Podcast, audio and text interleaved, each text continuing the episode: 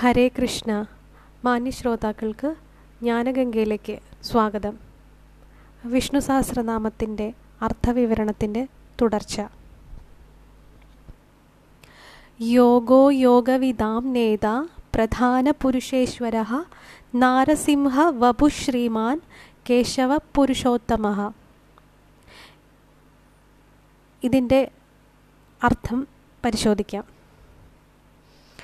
യോഗ യോഗവിധാം നേത യോഗ ഇവിടെ യോഗം എന്നുള്ളതിനെ ക്ഷേത്രജ്ഞനും പരമാത്മാവും ഒന്നാണ് എന്ന് നിശ്ചയിച്ചു ഉറപ്പിക്കുന്നതിനെയാണ് പറയുന്നത്. ക്ഷേത്രജ്ഞൻ ആരാണ്? ഭഗവാൻ വിഷ്ണുവിനെ ക്ഷേത്രജ്ഞൻ എന്ന് പറയുന്ന വിശേഷണം കൊടുക്കുന്നുണ്ട്. അത് ഇതിന് മുൻപത്തെ ശ്ലോകത്തിൽ നമ്മൾ കേട്ടതാണ്. ക്ഷേത്രജ്ഞ എന്ന് പറയുന്നത് ശരീരത്തെ അറിയുന്നവൻ. ക്ഷേത്രജ്ഞം ചാബി മാവിധി എന്നാണ് ഭഗവാന്റെ വചനം തന്നെ. അപ്പോൾ ക്ഷേത്രങ്ങൾ എന്നാൽ ശരീരങ്ങളാണ്.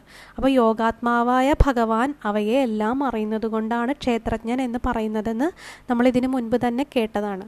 അപ്പോൾ ഇവിടെ ക്ഷേത്രജ്ഞനും പരമാത്മാവും അത് ഒന്നാണെന്ന് നിശ്ചയിച്ചു ഉറപ്പിക്കുന്നതിനെയാണ് യോഗം എന്ന വാക്ക് ഉപയോഗിച്ചിരിക്കുന്നത്. അപ്പോൾ ജ്ഞാനേന്ദ്രിയാണി സർവാണി നിഗൃഹ്യ മനസാ സഹ ഏകത്വഭാവന യോഗ ക്ഷേത്രജ്ഞ പരമാത്മനോ എന്നാണ് പറയുന്നത്.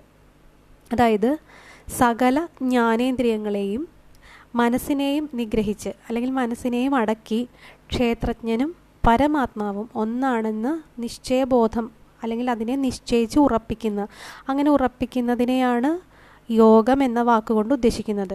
അപ്പോൾ അങ്ങനെയുള്ള യോഗം കൊണ്ട് പ്രാപിക്കുവാൻ കഴിയുന്നവനെയാണ് ഇവിടെ യോഗ യോഗ എന്ന് പറഞ്ഞിരിക്കുന്നത്. അപ്പോൾ ഭഗവാനെ നമ്മൾ എന്താണ് ക്ഷേത്രജ്ഞനും പരമാത്മാവും ഒന്നാണെന്ന് നിശ്ചയിച്ചു ഉറപ്പിക്കാൻ കഴിയുന്ന ആ യോഗം. ആ യോഗം കൊണ്ട് മാത്രമേ നമുക്ക് ഭഗവാനെ പ്രാപിക്കാൻ കഴിയുള്ളൂ. അങ്ങനെ പ്രാപിക്കാൻ കഴിയുന്നവനാണ് ഭഗവാൻ വിഷ്ണു എന്നാണ് ഈ വാക്കിൽ നിന്ന് കിട്ടുന്ന അർത്ഥം. അടുത്തത് യോഗവിതാം നേത. യോഗത്തിനെ അല്ലെങ്കിൽ യോഗത്തെ അറിയുന്നവർ അല്ലെങ്കിൽ യോഗത്തെ ലഭിക്കുന്നവർ. അവരെ സാധാരണ നമ്മൾ ജ്ഞാനികൾ എന്നാണ് പറയുന്നത്. അപ്പോൾ അങ്ങനെയുള്ള ജ്ഞാനികൾ അപ്പോൾ അവരുടെ നേതാ അപ്പോൾ യോഗ ക്ഷേമാദികളെ അറിഞ്ഞ് പ്രവർത്തിക്കുന്നവൻ എന്നുള്ള അർത്ഥം എടുക്കാം. അതുപോലെ തേഷാം നിത്യാഭിയുക്താനാം യോഗക്ഷേമം വഹാമ്യഹം എന്ന് കേട്ടിട്ടുണ്ട് നമ്മൾ ഗീതയിൽ തന്നെ. അപ്പോൾ നിത്യം നിത്യം എന്ന തന്നെ വിശ്വസിച്ചിരിക്കുന്ന അപ്പം നിത്യമാണ് താനെന്ന് ആരാണോ വിശ്വസിച്ചിരിക്കുന്നത്? അവരുടെ. അങ്ങനെയുള്ള ആരാണുള്ളത്? ആ യോഗികൾ അല്ലെങ്കിൽ ആ ജ്ഞാനികൾ അവയുടെ അവരുടെ യോഗക്ഷേമത്തെ ഞാൻ വഹിക്കുന്നു എന്ന് ഭഗവാൻ തന്നെ പറഞ്ഞിട്ടുണ്ട്. അപ്പോൾ യോഗത്തെ അറിയുന്ന ജ്ഞാനികൾ അവരുടെ നേതാവായിട്ടിരിക്കുന്നവനാണ് ഭഗവാൻ. കാരണം എന്താണെന്ന് വെച്ചാൽ യോഗികളുടെ യോഗക്ഷേമത്തെ നിർ നിർവഹിക്കുന്ന ഭഗവാൻ തന്നെ ഗീതയിൽ പറയുന്നുണ്ട്. അപ്പം അതുകൊണ്ടാണ് യോഗികളുടെ അല്ലെങ്കിൽ യോഗ അറിയുന്ന ജ്ഞാനികളുടെ നേതാവായിട്ടിരിക്കുന്നവൻ. അതാണ് യോഗവിതാം നേതാ. ഇനി അടുത്തത് പ്രധാന പുരുഷേശ്വര ഇവിടെ പ്രധാനം എന്ന് പറയുന്നതിനെ മായയായിട്ടാണ് അല്ലെങ്കിൽ മായ എന്നുള്ള അർത്ഥമാണ് എടുക്കുന്നത്. പുരുഷൻ എന്നുള്ളതിന് ജീവൻ എന്നുള്ള അർത്ഥം. അപ്പോൾ മായ ജീവാത്മ ഇത് രണ്ടും ചേരുന്ന അപ്പോൾ മായ ജീവാത്മ ആയിട്ടിരിക്കുന്നവരുടെ ഈശ്വരൻ. അപ്പോൾ മായയായിട്ടിരിക്കുന്ന എന്താണോ ജീവാത്മാവായിട്ടിരിക്കുന്ന എന്താണോ? ഇതിന്റെ എല്ലാത്തിന്റെയും ഈശ്വരനാണ് പ്രധാന പുരുഷേശ്വര അപ്പം അതും ഭഗവാന്റെ വിശേഷണം തന്നെയാണ്. അടുത്തതാണ് നാരസിംഹ വപു. അപ്പോൾ നാരസിംഹം എന്ന് കേട്ട് കഴിഞ്ഞാൽ തന്നെ നരസിംഹാവതാരത്തെ നമുക്ക് എല്ലാവർക്കും അറിയാം. അപ്പോൾ മനുഷ്യന്റെയും സിംഹത്തിന്റെയും അവയവങ്ങളുള്ള ശരീരത്തോടു കൂടിയവൻ വപു എന്ന് പറഞ്ഞാൽ ശരീരമാണ്. അപ്പോൾ നരസിംഹത്തിന്റെ അല്ലെങ്കിൽ സോറി മനുഷ്യന്റെയും സിംഹത്തിന്റെയും ശരീരത്തോടു കൂടിയവനാണ് നാരസിംഹ വപു. അതും ഭഗവാൻ തന്നെയാണ് നരസിംഹാവതാരം നമുക്ക് എടുത്തു കഴിഞ്ഞാൽ. അടുത്ത വാക്ക് ശ്രീമാനാണ്. ശ്രീ എന്ന് പറഞ്ഞാൽ തന്നെ ഭഗവതിയുടെ ലക്ഷ്മി ദേവിയെ തന്നെയാണ് പറയുന്നത്. അപ്പോൾ മാറിടത്തിൽ ശ്രീ ഭഗവതി ഉള്ളവൻ എന്നാണ് ശ്രീമാൻ എന്ന പദത്തിന്റെ അർത്ഥം. അടുത്ത വാക്ക് കേശവഹ. കേശവഹ എന്ന് പറയുന്നത് ഭംഗിയുള്ള കേശങ്ങളുള്ളവൻ എന്നുള്ളൊരു അർത്ഥം നമുക്ക് എടുക്കാം.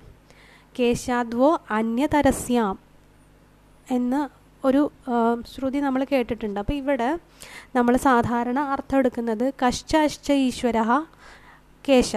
കശ്ച അശ്ച ഈശ്വര ഈശശ്ച കേശ എന്നും പറയാം. അപ്പോൾ ബ്രഹ്മ വിഷ്ണു മഹേശ്വരന്മാരെയാണ് ഇങ്ങനെ പറയുന്നത്. അവർ വശത്തിൽ ആർക്കാണോ ഉള്ളത്? അയാളെ അല്ലെങ്കിൽ വശത്തിൽ എന്ന് പറഞ്ഞാൽ സ്വാധീനത്തിൽ ആരാണോ ഉള്ളത്? അപ്പോൾ അയാളെ നമുക്ക് കേശവൻ എന്ന് പറയാം. അപ്പോൾ ഇതിന്റെ ചുരുക്കി പറഞ്ഞാൽ ത്രിമൂർത്തികളെയും നിയന്ത്രിക്കുന്നത് ആരാണ് എന്നാണ് അതിന്റെ അർത്ഥം. വീണ്ടും നമ്മൾ കേട്ടിട്ടുള്ള ശ്ലോകമാണ് യസ്മാ ത്വയൈവ ദുഷ്ടാത്മാ ഹത കേശി ജനാർദ്ദന തസ്മാത് കേശവ നാംന ത്വം ലോകെ ജ്ഞേയോ ഭവിഷ്യസി. ഇത് വിഷ്ണു പുരാണത്തിൽ നാരദൻ പറഞ്ഞിട്ടുള്ള വാക്കാണ്. ഇതിന്റെ അർത്ഥം എന്ന് വെച്ച് കഴിഞ്ഞാൽ ഭഗവാനോട് പറയാണ് നാരദൻ അല്ലയോ ജനാർദ്ദന ദുഷ്ടനായ കേശി ഹിതനായത് നിമിത്തം. അതായത് ദുഷ്ടനായ ഹേ കേശിയെ അങ്ങ് കൊന്നൂലോ? അതുകൊണ്ട് ലോകത്തിൽ അങ്ങ് കേശവൻ എന്ന പേരിൽ അറിയപ്പെടുമെന്ന് വിഷ്ണു പുരാണത്തിൽ തന്നെ പറയുന്നതാണ്. അതുകൊണ്ട് കേശി എന്ന അസുരനെ കൊന്നവൻ എന്നുള്ള അർത്ഥം കൂടെ ഇതിൽ നമുക്ക് കാണാവുന്നതാണ്. അപ്പോൾ ഈ രണ്ട് അർത്ഥങ്ങൾ കേശവഹ എന്ന പദം കൊണ്ട് മനസ്സിലാക്കാം. അപ്പോൾ ഈ രണ്ടർത്ഥവും സൂചിപ്പിക്കുന്നത് ഭഗവാൻ വിഷ്ണുവിനെ തന്നെയാണ്. അവസാനത്തെ വാക്കാണ് പുരുഷോത്തമഹ. ഉത്തമൻ എന്ന് പറഞ്ഞാൽ ശ്രേഷ്ഠമാണ് ശ്രേഷ്ഠനാണ്. പുരുഷന്മാരിൽ വച്ച് ഉത്തമൻ. ഇവിടെ പുരുഷ ശബ്ദം എന്ന് ഉദ്ദേശിച്ചത് കാര്യകാരണങ്ങളായ ക്ഷരാക്ഷരങ്ങൾ ഉദ്ദേശിച്ചാണ്. അപ്പോൾ യസ്മാത് ക്ഷരമതീതോഹം അക്ഷരാദവിച്ചോത്തമ അതോസ്മി ലോകേ വേദേച്ച പ്രഥിത പുരുഷോത്തമ എന്ന ഗീതാവചനത്തെ ആസ്പദമാക്കിയിട്ടാണ് ഇവിടെ പുരുഷന്മാരിൽ വെച്ച് ഉത്തമനായിട്ട് പറയുന്നുണ്ട്. എന്നാൽ പോലും പുരുഷ ശബ്ദം കൊണ്ട് കാര്യകാരണങ്ങളായ ക്ഷരാക്ഷരങ്ങളെ പറയുന്നത്. അപ്പോൾ നശിച്ചു പോകുന്നതും നശിക്കാത്തതുമായിട്ട് എന്തൊക്കെയുണ്ടോ?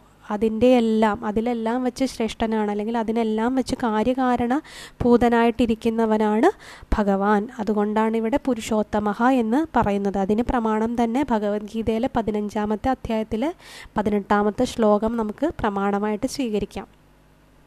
അപ്പോൾ ഇന്ന് നമ്മൾ നോക്കിയത് നാല് വരികളാണ്. ഈ നാല് വരികളിൽ പറഞ്ഞിരിക്കുന്ന ഭഗവാന്റെ വിശേഷണങ്ങളുടെ അർത്ഥമാണ് നമ്മളിന്ന് നോക്കിയത്. ഇന്നത്തെ ഈ അധ്യായം ഇപ്പോൾ ഇത് അവസാനിക്കുകയാണ്. അടുത്ത ശ്ലോകവുമായിട്ട് നാളെ കാണാം. ശുഭരാത്രി.